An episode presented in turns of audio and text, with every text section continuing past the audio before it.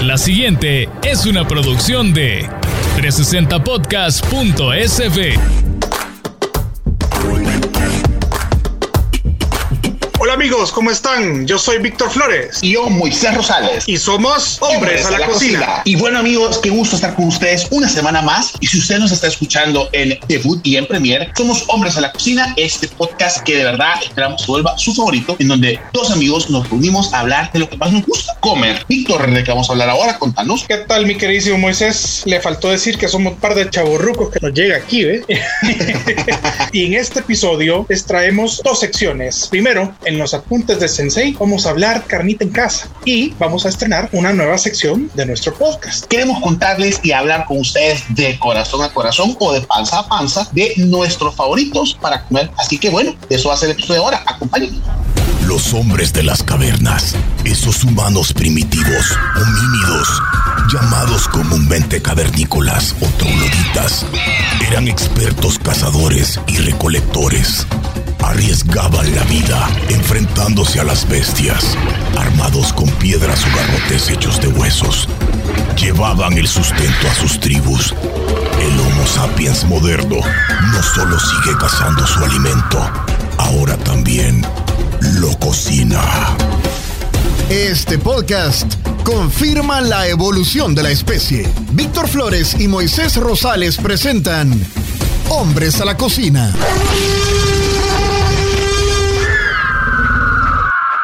Y bueno, y sin más preámbulo, acompáñennos a la primera sección, Apuntes del Sensei. A continuación, compartimos los tips y los trucos milenarios para la cocinada. Atentos a los apuntes del Sensei. Mire, Víctor, nos han estado pidiendo y nos han estado pidiendo semana a semana con insistencia de que les contemos un poco más del apunte del sensei. El primer apunte del sensei fue sobre café y la gente nos estaba pidiendo que diéramos apunte del sensei de la barbacoa o el fuego en hogar. ¿Qué onda con eso? Hombre, ¿y a quién no le llega a hacer carnita en su casa? Yo no tengo, pero aquí si hago carnita se me ahuma el apartamento. Pero bueno, tiene cheros que lo pueden invitar ahí, hombre, y usted llegue con los haces bajo la manga, con esos, con esos tips importantes que usted aprendió acá, aquí, en Hombres a la Cocina. Y bueno, mire, yo le quiero contar que siempre alrededor de la carnita asada hay un montón de mitos y leyendas, y uno de los principales es la sal. Hemos tenido años temiéndole a la sal, que la sal se le pone primero, que se le pone después, que justo antes de tirarla al fuego, que aquí, que allá. Pero fíjese que hay un montón de opiniones encontradas en esto. Yo, cosas interesantes y aquí depende mucho de qué es lo que usted busque lograr con su carnita. Si usted tiene, por ejemplo, una entrañita así, corte bajo, que lo va a tirar ya a la parrilla, pues usted puede salar la carne justo antes de tirarle al fuego y no tiene ningún problema. Eso sí, póngale suficiente porque esa carne no ha tenido contacto con la sal y va a necesitar que usted le ponga bastante salita para que llegue al sabor ideal. Víctor, ¿y usted los puristas que piensa que la buena carne no debe llevar tanto condimento más que sal? ¿O si piensa que hay que hacerle como, ¿sabes? Se ha puesto de moda como que un rubcito aquí, que le pongo allá, que le pongo mayonesa, no mentira, mayonesa no, pero que la gente le pone como más cosas. Y por otro lado, hay otra escuela que dice un buen corte de carne solo debería llevar sal. ¿Cuál es su opinión, Sensei? Yo voy a la misma opinión principal. ¿Qué es lo que quiere? ¿Qué es lo que va a lograr? Que se le antoja la reina, que va a pedir la princesa. No, hombre. ¡Qué nave! Correcto. ¿Y qué carne está utilizando? Usted no me va a adornar de mostaza un, un New York de Wagyu, ¿verdad?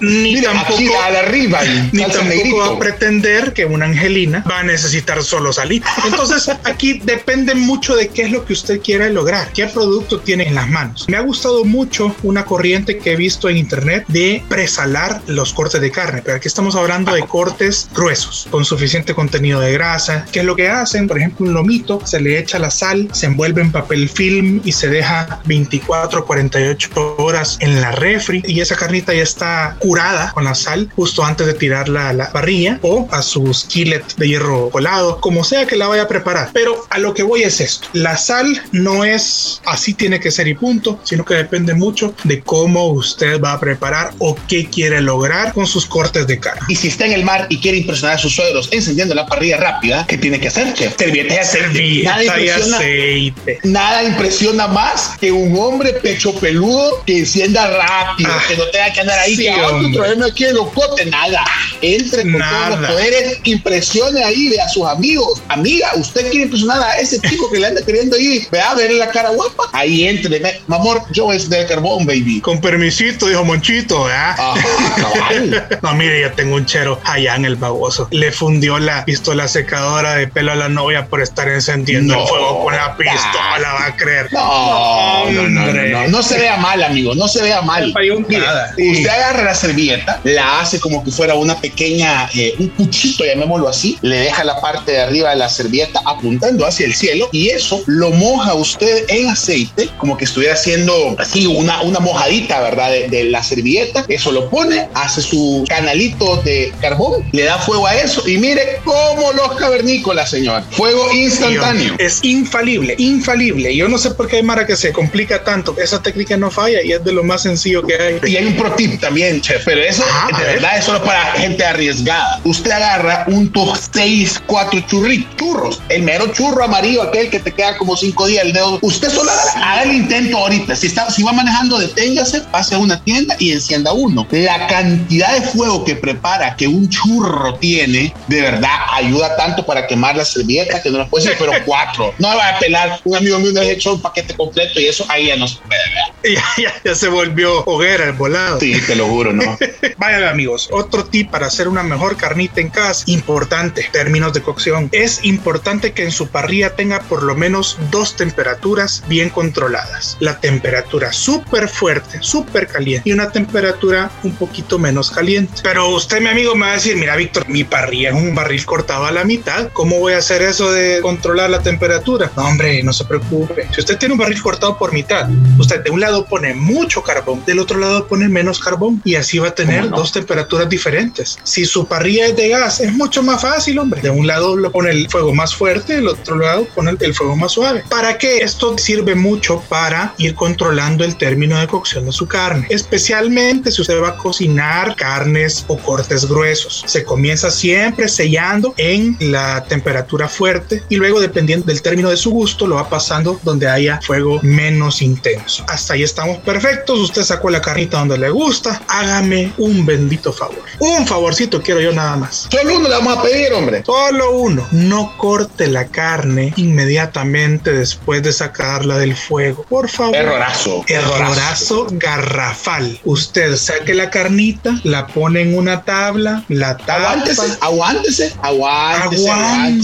Respire, Cómase, un- cómase unos nachitos con, con Una tortilla guacamole. tostada, hidrátese. Vaya a ver cómo está el arrocito, pero ¿Cómo no la no? toque todavía, hombre. Dele 5, 8, ¿por qué no? 10 minutos. ¿Por qué? Porque dentro de ese trozo de carne, sus jugos están hirviendo, hirviendo, moviéndose mucho. Y si usted la saca del fuego e inmediatamente le mete el cuchillo, todos esos jugos se van a salir de la carne y le va a quedar su tabla como que si es una escena del crimen. ¿Cómo sí, no? En efecto, usted cometió un crimen porque se fajó preparando bien el fuego, salando bien su carne, pero a la hora de servirla dejó que se le salieran todos los juguitos y ya solo está comiendo un trozo de carne sin mucho sabor. Aguántese, hombre, vale un montón la pena. Y bueno, si usted sigue todos estos pasos, va a quedar con una carnita deliciosa. Como decía aquí parafraseando a- al gran chef Anthony Bourdain, vale más comerse una carnita un poquito más fría, pero con los jugos en su punto, que comerla súper caliente, pero sin nada de sabor. Así que ya dan ganas de una carnita, ¿verdad, varón? Mire, y si usted tiene más trucos de cómo se volvió usted el chef de la parrilla y cómo se volvió usted ese brother que cuando le iban a la playa, uno, no, no, no, que le haga mollo, hombre, la carne. Yo nunca he sido ese, pero hay que le haga, no, hombre, que le haga Arnoldo. Arnoldo es el buen nombre. Cuéntenos también usted cómo lo logró, cómo se convirtió en el sensei de la parrilla para compartir también sus tips aquí en otra edición de su podcast favorito. Escríbanos sus tips, sus mañas para hacer la carnita en redes sociales, hombre. Búsquenos en Instagram y en Facebook como arroba 360podcast.sb y tuiteenos en arroba 360podcast-sb. Ahí estamos, listos para echarnos la platicadita. Y bueno, Víctor, después de escuchar los apuntes del Sensei y de compartir con nuestra amorosa audiencia todos esos tips que tenemos para carne asada, yo quería que también inauguráramos en este podcast una sección que de verdad la llevamos muy cerca del corazón. La verdad es que yo creo que habría que comenzar a hablar de este tema que yo creo que genera polémica porque es un tema contencioso. ¿Y a qué me refiero con esto? Me refiero a el plato salvadoreño por excelencia, la pupusa. ¿Y quién seríamos nosotros si tuviéramos un podcast de comida y no habláramos de este platillo embelesado en oro salvadoreño? Por supuesto. Y aquí van a haber cosas que se tenían que decir y se dijeron. Así que como no nos gusta la polémica, no nos llega la polémica, aquí vamos a hacer deschoque. Don Moisés, y aquí quiero decirles, aquí no nos hemos puesto de acuerdo. Dígame su top 3 de pupuserías en El Salvador. Miren, de verdad que esto es una gran responsabilidad contar mi top 3, porque de hecho hay una de estos top 3 que yo creo que es un secreto un poco guardado. Y vamos a comenzar con la número uno en orden de preferencia y de relevancia. La número uno para mí es Pupusería Ored, ubicada en los alrededores, hasta esconde el lugar, en los alrededores del mercado de Merlión. Miren, de verdad que es una odisea comer ahí un domingo, pero a mí me ha tocado saliendo de eventos o saliendo de trabajar que de verdad me he ido a almorzar ahí con tal de comerme unas pupusas de Loredo. Y quisiera hablar nada más un minuto más de esta pupusería porque tienen tres tamaños diferentes de pupusas. La normal, la mediana y la grande que literalmente es el tamaño de una cara de un ser humano de alrededor de 20 y 25 años, ¿verdad? O sea, es una pupusa de verdad. Yo lo más que me he comido son tres de esas, de verdad, en mis mejores tiempos. Y creo que tiene también la, la gran ventaja y lo que la hace particularmente cercana a mi corazón es que el queso que utilizan es queso de hila. Moisés, ¿cuál es la diferencia? Si para eso está el quesillo, el quesillo es quesillo. Ah, no, pequeño pony. No, no, no, no, no, no, no. El queso de hila es una cosa que uno la agarra y mientras uno abre la pupusa, se la pone del pecho y estira sus brazos hasta el horizonte y se sigue estirando ese queso. Una belleza total. Mi segundo es la Suiza. Se ha popularizado estos últimos días con las apps de delivery porque aparte eh, que tiene una demanda increíble, son pupusas que han, creo yo, pasado un pasito, han avanzado un poquito en la frontera de la pupusería tradicional, se han convertido en una pupusería que tiene una variedad y una atención un poquito más alta, por decir la palabra, una grada arriba de lo que estamos acostumbrados, la verdad, y creo que la Suiza ha ganado ese, ese lugar, no solamente porque de verdad están invirtiendo en diseño, en atención a los clientes, en promociones, etcétera. Creo que la Suiza, que no me están pagando por decirlo, se ha ganado un sólido segundo lugar en mi top 3. Pero podrían, pudieran, pudieran, aquí hay espacio.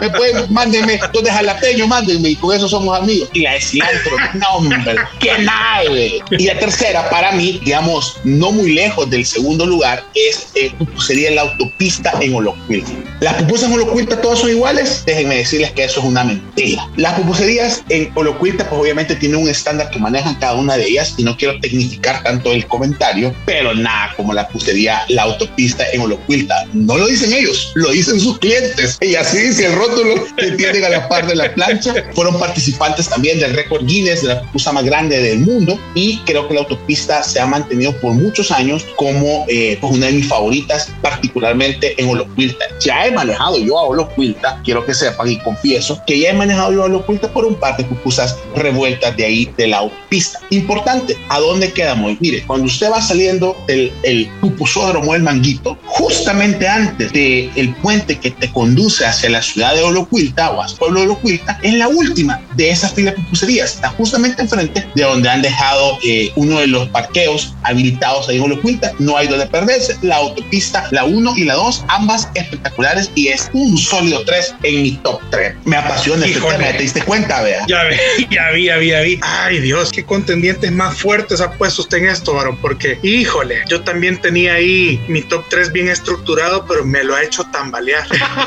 Ahora, voy yo, de plano. Aquí A ver, quiero, cuéntanos, hacerles, cuéntanos. quiero hacerles una aclaración. Voy a decir mis tres lugares favoritos, pero sin orden. Ahí cualquiera puede ser el primero, el segundo, el tercero. No, ahí, ahí yo quiero reconteo de votos. Eso es, eso es reconteo de votos. Ahí hay amaño, amaño. Bah, deje de estar metiendo más polémica, no vaya a ser que nos van a tuitear algo ahí feo. número uno, que no es la número uno, o sea, simplemente por orden. Pupusería Filipenses en Antiguo Cuscatlán. Es Filipenses, pero les voy a, les voy a deber el versículo porque no me acuerdo. Va complementado con un versículo. Queda en el casco urbano de Antiguo, en el sentido de, del cementerio de Antiguo hacia el parque. Sería del lado derecho, en la calle principal. Eh, híjole, buenísimas. Buena cantidad de relleno. Son pupusas tamaño normal. Excelente masas, tanto de arroz o de maíz. Buen queso. No estoy seguro si es de hila de crema, pero le queda aquello en las manos a uno el recuerdo de- del suerito. ¿eh? del suerito de ese queso bien derretido, bien rico, ese queso que hasta puede ser peligroso que se le vaya ahí un hilito en la garganta y necesita ahí primera auxilios. Solo quiero que sepas que es la pupusería filipenses 413. Todo lo puedo. Cristo que me fortalece. Para acabarme la pupusa. Va, el dato. ahí está, ahí está. Para que vean que no les miento. De ahí complementos deliciosos, licuados, platanito con crema, buen curtido, buenas cebollitas curtidas. No, completísimo, completísimo y ahí nomás, en antiguo. Luego seguimos y aquí concuerdo con usted, don Barón, la Suiza. Qué buena pupusería. Tengo la bendición de vivir en Santa Tecla. Me queda a paso de Perico la Suiza original. Se nota, se nota. ¿eh? Soy cliente, soy cliente asiduo. He probado las pupusas tradicionales, he probado las propuestas de nuevos ingredientes que ellos han sacado en temporadas especiales. Recuerdo con mucha, mucha alegría las cinco quesos que sacaron hace relativamente poco. qué belleza. Bien puestos, bien puestos y concuerdo también con el hecho de que es de las pupuserías que se han puesto las pilas en meterle duro a su imagen, a querer salir del montón y no solo en imagen, sino también en calidad me llega, me llega, me llega. y ahí. Voy a hacer un paréntesis. A ver, a ver. Eh, solo, pero, pero breve, chiquito. ¿Qué tiene que haber siempre en una pupusería de postre? ¿Budín o canoa? Ay. Para complementar ese menú, o sea, ¿sabes? Así como los europeos que no pueden ir a comer a Italia y que el postre no sea este, así como los salvadoreños. ¿qué, qué no puede faltar de postre en una pupusería? Y te digo esto porque en la pupusería filipense hay una canoa, viejo. ¡No! de padre y señor mío, ¿verdad? Es correcto. Para mí, empanadas tienen que existir. Uy, empanadas de, plátano. Y aquí me va a disculpar usted, pero yo soy team empanada de frijol. No hay Totalmente. más. Non, plus ultra. No hay donde pelearse por esto. No hay donde pelearse. No hay donde pelearse. Acepto el budín. No me molesta para nada la canoa. De repente, de repente no estaría nada mal pastelitos, pancito dulce en general. Pero fíjate que, por ejemplo, la Suiza ha puesto hasta brownie. O sea, ha puesto hasta brownie en medio de postre. No sé si es una aberración, amigos. Propuesta interesante, más yo me voy por lo más típico. ¿Qué tal un cheesecake después de esta pupusa revuelta? No sé, me, parece raro a mí. Pero perdón que lo interrumpí. Tenía que ser, tenía que ser paréntesis. Buenísimo, pero para gustos, los colores. Bueno, y por último, mi tercera, tercer pick de, de, pupuserías, y aquí me van a disculpar que me rebusqué, pero usted sabe que uno es alma sibarita, viajado, que le gusta, le gusta la aventura y el mundo. Mi familia materna es Santaneca Metapaneca. Y allá en la ciudad calera, al borde del río Paz, en Metapán, oh, existe la pupusería de las Pichinte. Anótelo, anótelo, usted tiene que ir. En la pupusería de las Pichinte, usted tiene que pedir primero pupusas de maíz, porque está en la ciudad calera y allá es el maíz el que manda. ya vamos a hablar de ese tema, ya vamos a hablar de ese tema. Ya, ya vamos, ya vamos. Pero de ahí tiene que probar la combinación de pupusa de requesón con loro. no. No. No, no, no, no. O sea, Metapan, Ciudad Calera, trabajan mucho la ganadería, tienen lácteos de santiguarse. ¿Cómo no? Y esa pupusería hace pupusas de requesón con loroco que usted no se las puede perder. En serio. Si alguna pupusería aquí en San Salvador nos está escuchando, hagan eso, por favor. Háganlo. Aquí se necesita. Porque no puedo ir a Metapan todos los fines, ¿verdad? Pero es una delicia. Es una delicia. Y ahora, ya que nos fuimos un poquito más lejos, porque aquí sí usted acaba de meter un gran gol, fíjese. Ese es un gran gol. Ay, papá. Quiero que sepa, porque asustar lo que es del César. Ahorita se ha metido en un gran gol. Pues se saltó la barda. Pero a ver, ¿qué me va a decir usted del occidente del país y Naucalco particularmente? De, y ese no, porque no conozco un lugar que las haga específicamente, pero que ya ha probado usted las pupusas de masa de yuca. Así que no. Aquí, ve, no he probado. sus pupusas de requesón y de I race you, mi pupusas de yuca.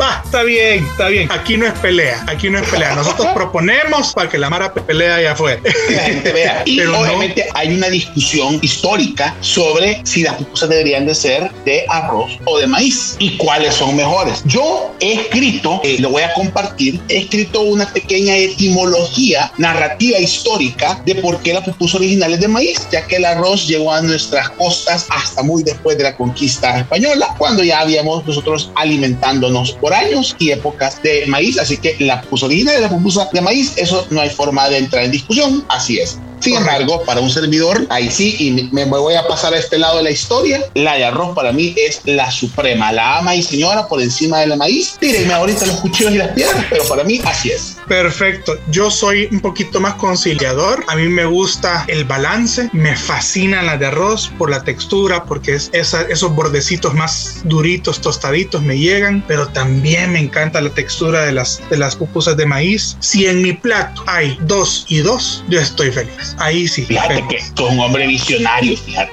Eso nunca lo había pensado. La combinación. Ideas quiere el mundo. Ideas, ideas quiere el mundo. Ahora, ideas quiere el mundo, papá. Pues sí. Y la otra polémica, queso con loroco o sin loroco, chef.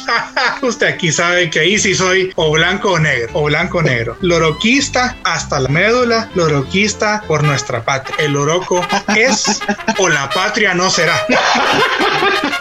Yo no puedo creer cómo existe gente que creo en la pacaya que la gente no le gusta porque es amarga y, digamos que es un sabor que hay que acostumbrarse. Pero el loroco, ¿qué le ha hecho a uno? Si ahí está en la matita, linda la flor del loroco, belleza, cómo brilla el rocío en ella cuando cae. ¿Cómo a alguien no le puede gustar el loroco? Pregunto yo. Moisés, empecemos con que es una flor. O sea, usted le está regalando flores a su organismo.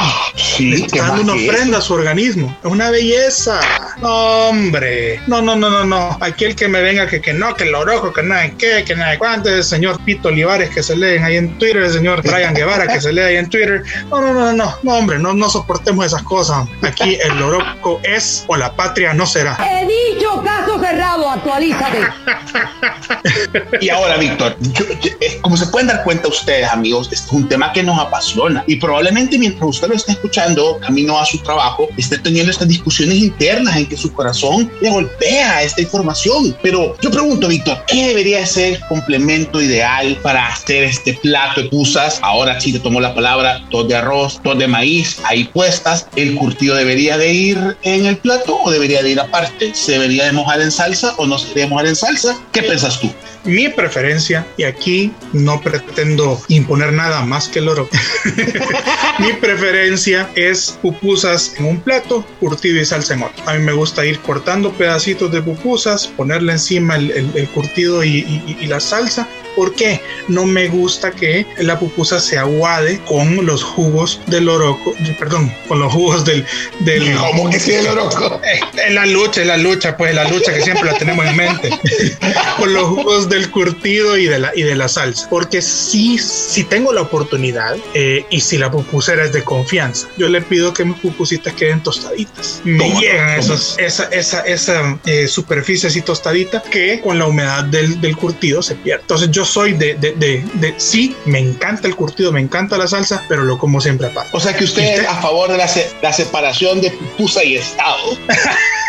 la separación de poderes. Sí, no, de acuerdo, de acuerdo, al 100%. No, yo sí, yo sí, cuando llego a la pupusería es como, véngase para acá, trágame el curtido, tráigame la salsa, yo me encargo del plato, pido un plato extra generalmente porque si las voy embadurnando y las voy poniendo una por una en aquel pozol de ah, curtido, vinagre y salsa. Es correcto, pero sí, la verdad es que eh, yo creo que sí deberían de ir y esa tendencia de que no se mojen, de acuerdo, entiendo, entiendo el factor humedad que cambia el sabor de las pupusas, pero bueno, yo sí soy de la vieja escuela en la que cuando llegaba a la pupusería no había tal cosa como decirle a la señora pupusería que te diera otro plato, porque tenías el plato en el que llegaba y Dios te bendijera, que ahí era si quieres coma, ¿verdad? Sí, correcto. entendido, entendido. Para terminar este espacio, porque yo sé que ya, ya le despertamos el apetito, ¿qué debería de acompañar a una pupusa? ¿Debería ser vino blanco, una cola champán o champán?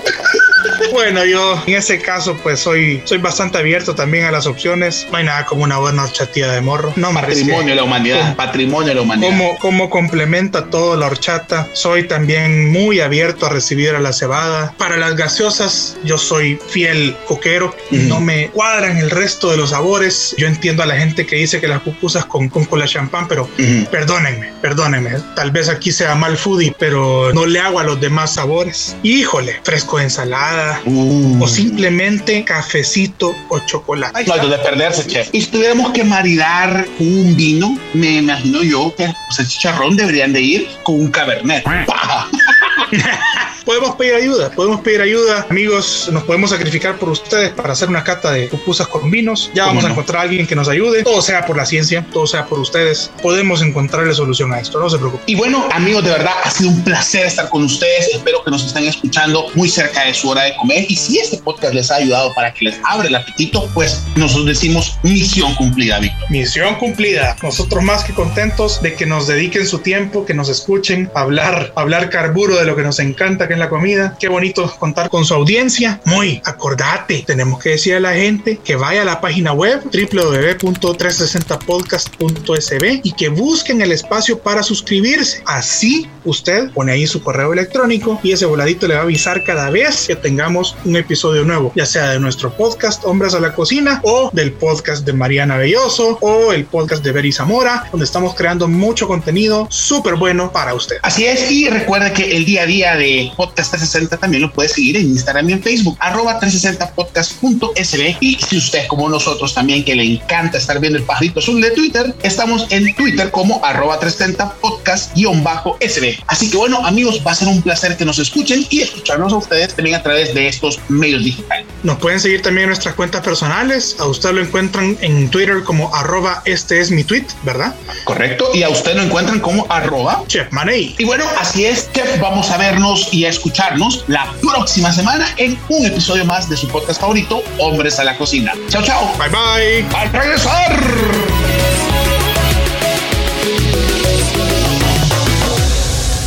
Esta fue una producción de 360podcast.sb.